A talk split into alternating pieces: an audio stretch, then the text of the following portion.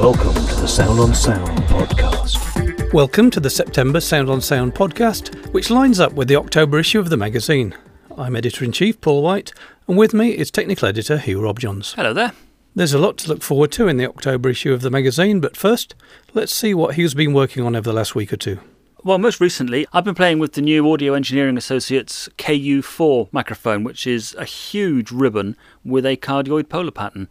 It's basically a, a, kind of reinvention of the original KU3A microphone, which was around in the late 40s and 50s. Uh, used a lot in movie sound stages, actually, and it's just the most fabulous sounding thing.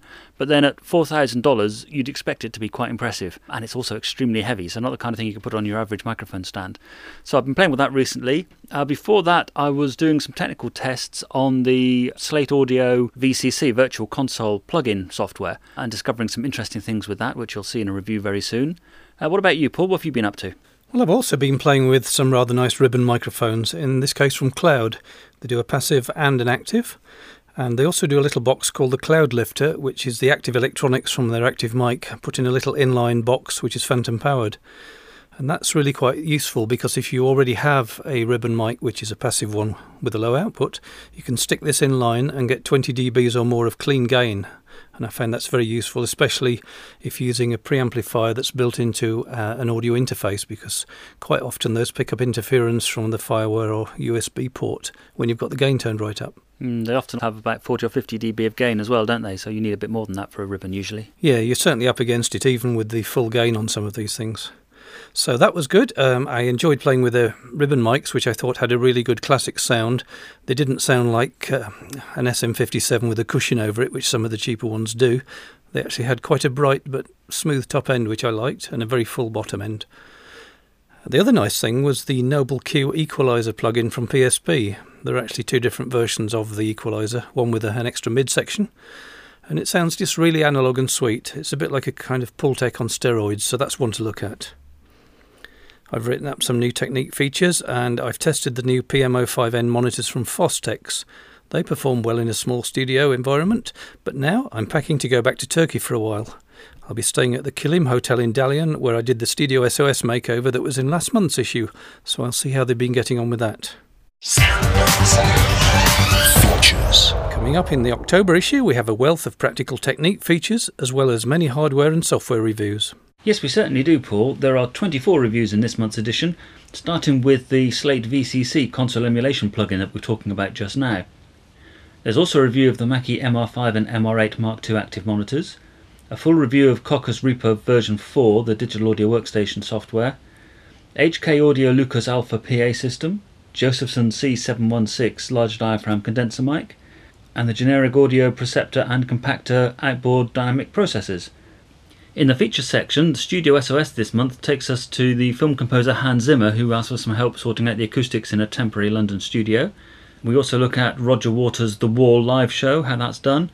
And classic tracks this month is Elton John's Goodbye Yellow Brick Road. And now here's Sam Inglis to tell us about his review of the Slate VCC plugin. Thanks, Hugh. There are some hardware designers whose names have passed into legend, like Rupert Neve or Bob Moog or Bill Putnam.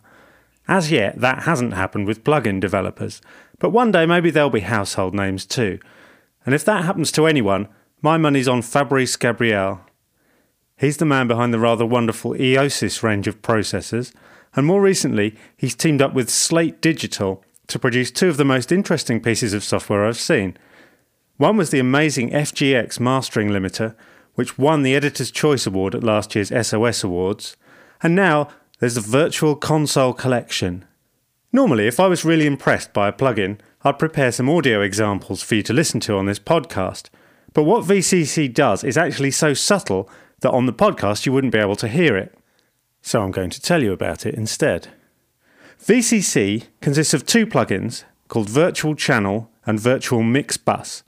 And the idea is that you insert these at the top of every channel and every group in your DAW's mixer. It then adds subtle distortion and noise to emulate the behaviour of some very well known hardware mixer designs. You can read a full review in this month's SOS, but for me, the interesting feature of VCC is not so much the effect it has on the sound as the effect it has on the mixing process. It doesn't really alter the sound of individual tracks all that much, but what it does somehow do is make them blend together more easily. With digital mixing, it can sometimes seem as though there's a frustratingly narrow sweet spot as far as the level of each track is concerned, and VCC just seems to make that sweet spot broader and to make the process of balancing tracks more forgiving. As such, it's one of the few plugins I've heard that actually makes the basic process of mixing easier and more fun. And with some of the stuff I have to mix, anything that adds a bit of fun is very welcome indeed. Thanks, Sam. Now a few words from Matt. Thank you, Paul. Hi, I'm Matt Houghton. I'm reviews editor here at Sound on Sounds, and amongst other things, I look after the techniques features. One of the things I've been looking at this month is an article by Kate Ockenden, which is uh, it's called Face the Music. If you see it in the magazine, um, the idea is that um, it's to introduce music theory to those of you who might be a bit scared of it. that uh, if you're like me and you've grown up learning music through piano roll editors and Cubase and Logic and the like, then a lot of the time you instinctively know what you want to do, but you maybe don't understand why and how. Um, and that means that if you get into a musical rut, it can be a bit difficult to get out, and you end up just reaching for effects and plugins and things when maybe just little musical tricks might be a bit more appropriate, might bring a bit more life into your songs. It's written in a very accessible way, um, so although it brings in sort of theory from Schoenberg and, and other music composers and theorists, you won't find any notation in there, no staves, no anything like that. It's all described in really plain English, um, so hopefully it will enable some of the beginners out there to get a bit more from their songs without just piling on the plugins. Thanks, Matt.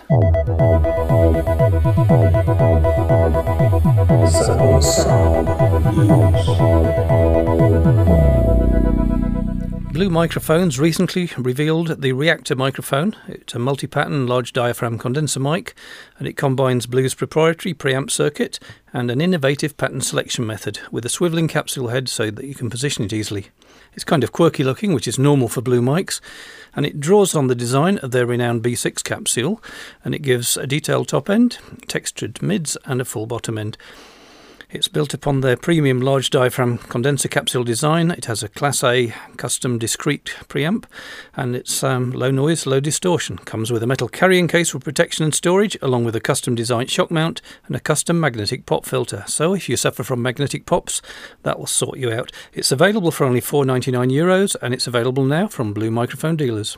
JoeCo has announced that they're now shipping the black box BBR64 MADI recorder, which can record 64 channels. Like the original black box recorder, this version is designed specifically for the audio recording of live performances, where the resulting broadcast wave format files can be exported to a DAW or other mixing system for post production. Double sample rate MADI recordings of up to 96k are possible, and the unit sports both coaxial and optical MADI connections.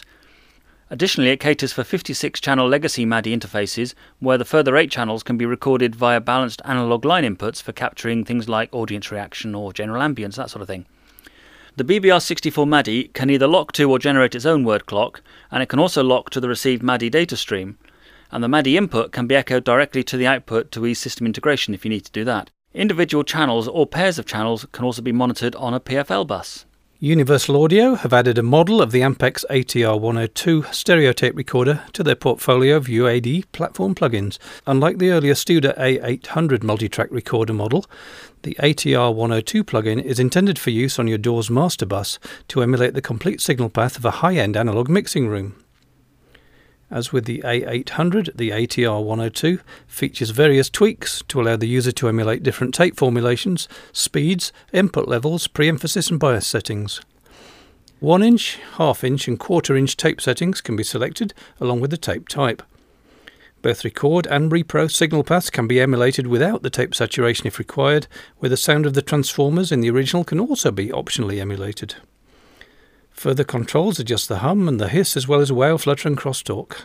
A fully functional demo of the ATR 102 is available when you install version 6 of the UAD software, which now includes RTAS versions of all their plugins. Version 6 is also fully compatible with Apple's Lion OS 10 and includes support for those Brainworx plugins now developed for the UAD platform.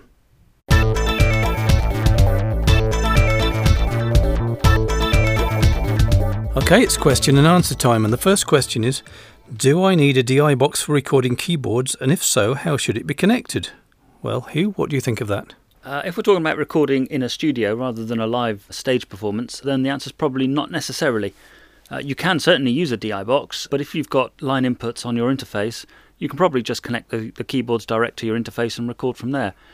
The only possible problem with that kind of scenario is that because the interface from most keyboards is unbalanced, there is a minor risk of finding yourself with a ground loop. So if you get some hum in the background, some sort of low level buzzes or hums, then probably the better solution there would be to use a DI box because one of the advantages of a DI box is that there's a transformer in the way of the signal and that breaks the earth continuity and avoids the ground loop problem.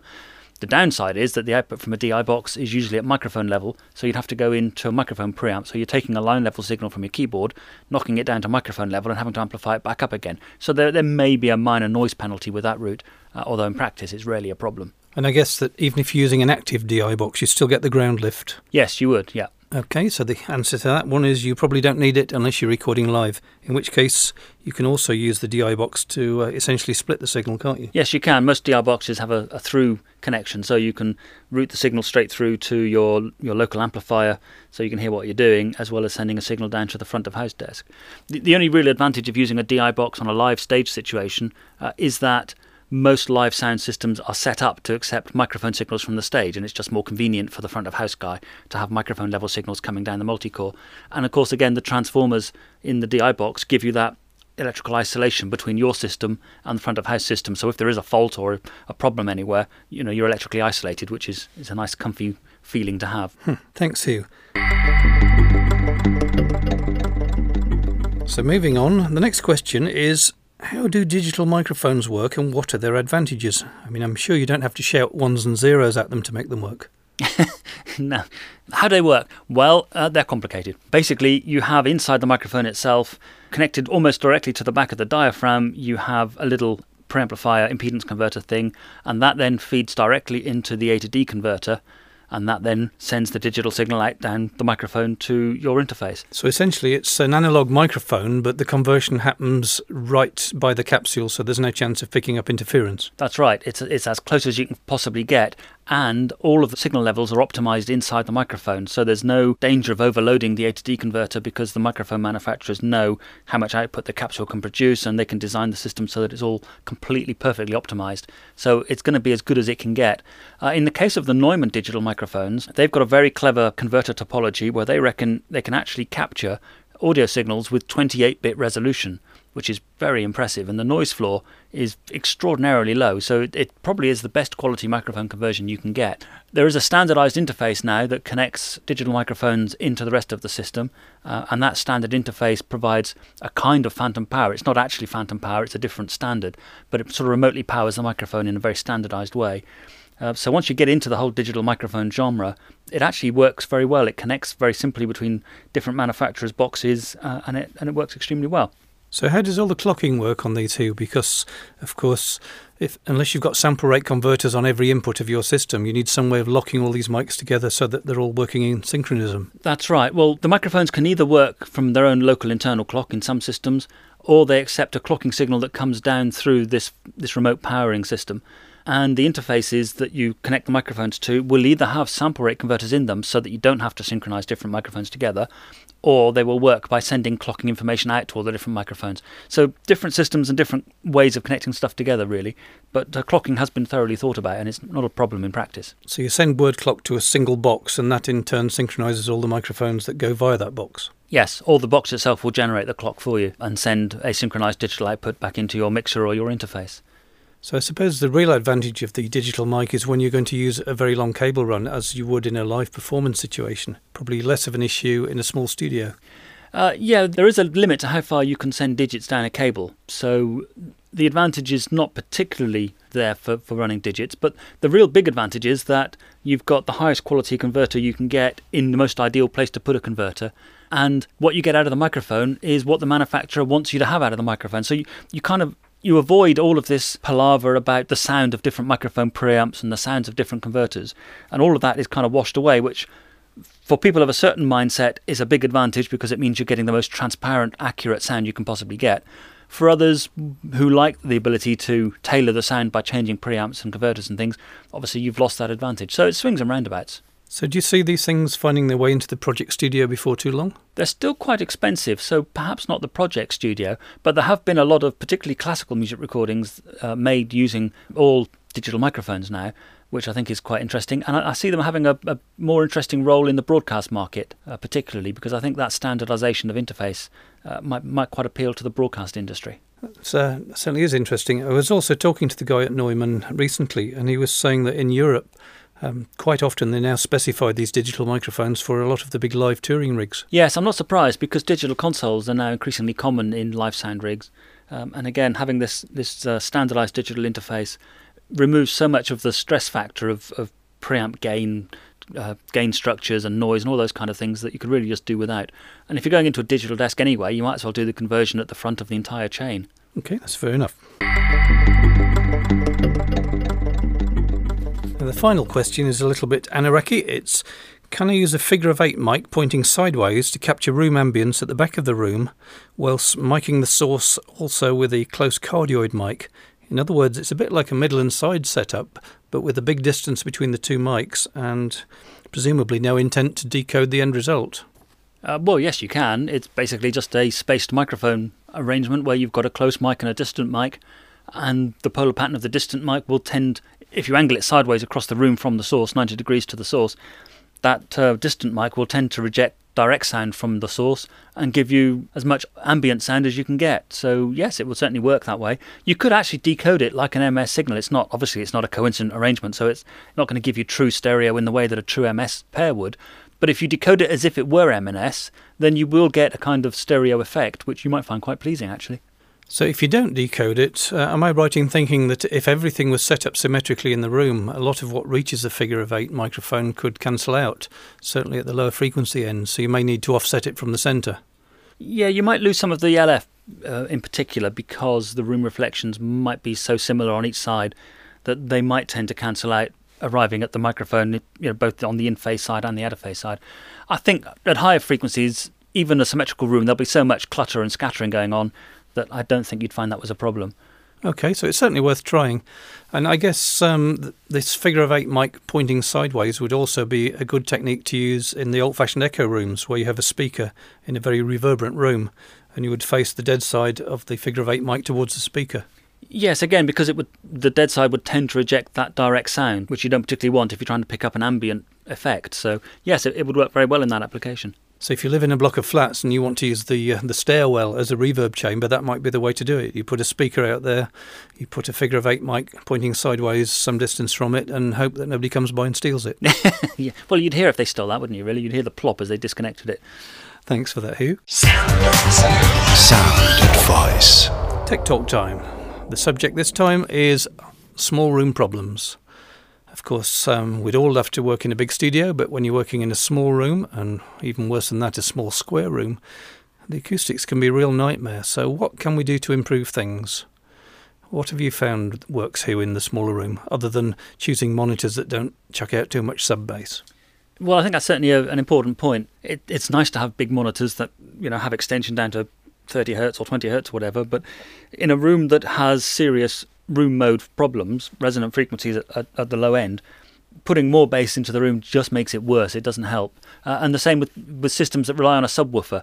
Um, or you know, adding a subwoofer even to a, a, stereo system, putting more bass into a room that already has bass problems won't help at all. And usually you, you just find that you end up with a mush and you can't tell what's going on at the bottom end. So a small monitor, and by that I mean something with a, a bass driver that's maybe six inches, five or six inches at the most, uh, going up to sort of eight or ten inches is probably too much in a small room. And a monitor like that will typically go down to around 50 hertz and be rolling off by the time that you get down there. Yeah, that's right, um, and I think that that's probably a good thing. Um, and if you then always approach it that you you trust the original source recording's bass response and don't tend to fiddle with it, I think that's probably a good idea because if you can't hear what you're doing, there's no point messing with it. So having a speaker that, that doesn't throw too much low information at you is probably a, a good thing in that sort of situation. Now, in smaller rooms, we always say, where possible, have the speakers facing down the long axis of the room because that gives you the least problems. Um, but of course, if you've got a square room, there is no long axis. And what we've found is that if you end up sitting right in the middle of the room, there's a horrible bass null. There's not really a lot you can do about that, is there, Hugh, apart from move away from the null? Yes, that, I mean, that is the problem. Where, where all the room dimensions are very similar, then all of the, the dips and the peaks in the standing waves that build up in, in the room across the different dimensions, they all tend to end up in the same place. And right in the centre of the room, you get this sort of black hole of, of no bass at all, uh, which can be extremely pronounced. And we've, we've found rooms in the past when we've done Studio SOS where it really is very dramatic that you get this this complete absence of bass in the middle. And if you move a few inches left or right, you can end up with these uh, huge peaks in bass as well, where one note is very strongly emphasized. The normal advice would be that you set up your monitoring in a room very symmetrically. Uh, so that reflections off the walls are, are symmetrical, and, and that way your stereo imaging is as precise and stable as you can get it.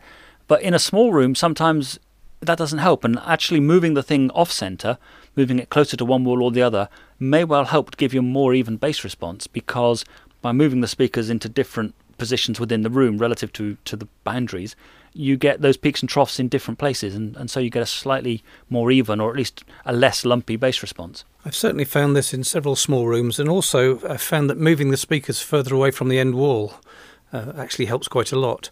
I mean, where does this figure of 38% come from? Uh, we often hear that if you move the speakers or the listening position to 38% of the way down the room, that you get the least in the way of standing wave problems. Yeah, it's just a figure that's that's worked out by looking at the way standing waves build up at different frequencies for different room dimensions, uh, and you just end up with this 38% mark as being one of the better places in the room where you tend to get a more even distribution of modes. So it, that often works. I think moving a speaker away from the wall, you tend to get a dip in the low frequency response, and that can often counteract a natural uh, standing wave in the room and give you a slightly more even response. It, you can calculate these things, but in practice, it's actually easier and quicker just to move the speakers around a few inches backwards and forwards until you find the most uniform position. Hmm. So does that mean that if you had one of the small systems which uses, um, well, they call it a sub, but in fact it's something that just gives you a, a, normal full range from small satellite speakers.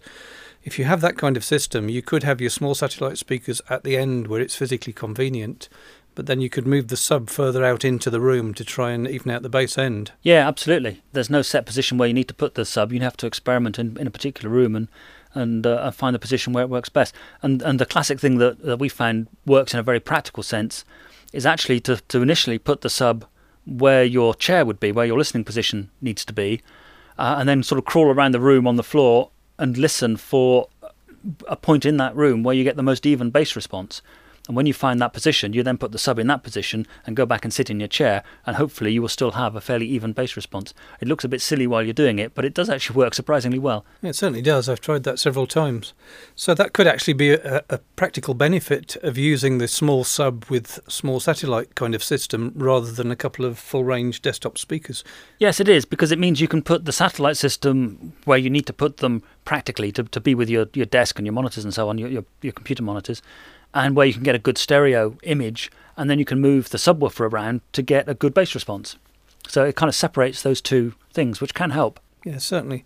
And all the mid range and high problems are easily dealt with, or certainly from the perspective of the listening position, just using two to four inch thick foam rubber or rock wool on the sides and the other mirror points. Yes, that's true. Yes. Yeah, they're not difficult to sort out at all. It's the bass end that's always the problem. Yeah, that, that's true. I mean, the only problem with those kind of satellite and subsystems is, as we said at the start, that the subs can go down to an extremely low frequency, and in a very small square room, sometimes having those very low frequencies isn't that helpful. And very few subs um, have a high pass filter option. They have a low pass filter to get rid of highs from the sub, but they don't have a high pass filter to get rid of the lows, which is a bit of a shame, really, because sometimes it would be nice to to limit the bass response down to say you know 40 hertz or so rather than going all the way down to 30 or 20 that's very true and that's why i was specifying a small system because sometimes they, they call it a sub but in fact it's just to get the satellites to go down to 50 hertz in some of the smaller systems. That's right yeah some of them don't go down all that far which which can be helpful.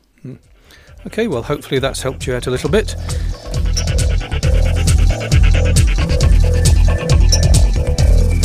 Well, once again, that's all we've got time for. So it's goodbye from me, Paul White, and it's goodbye from Hugh. Goodbye. Thanks for listening.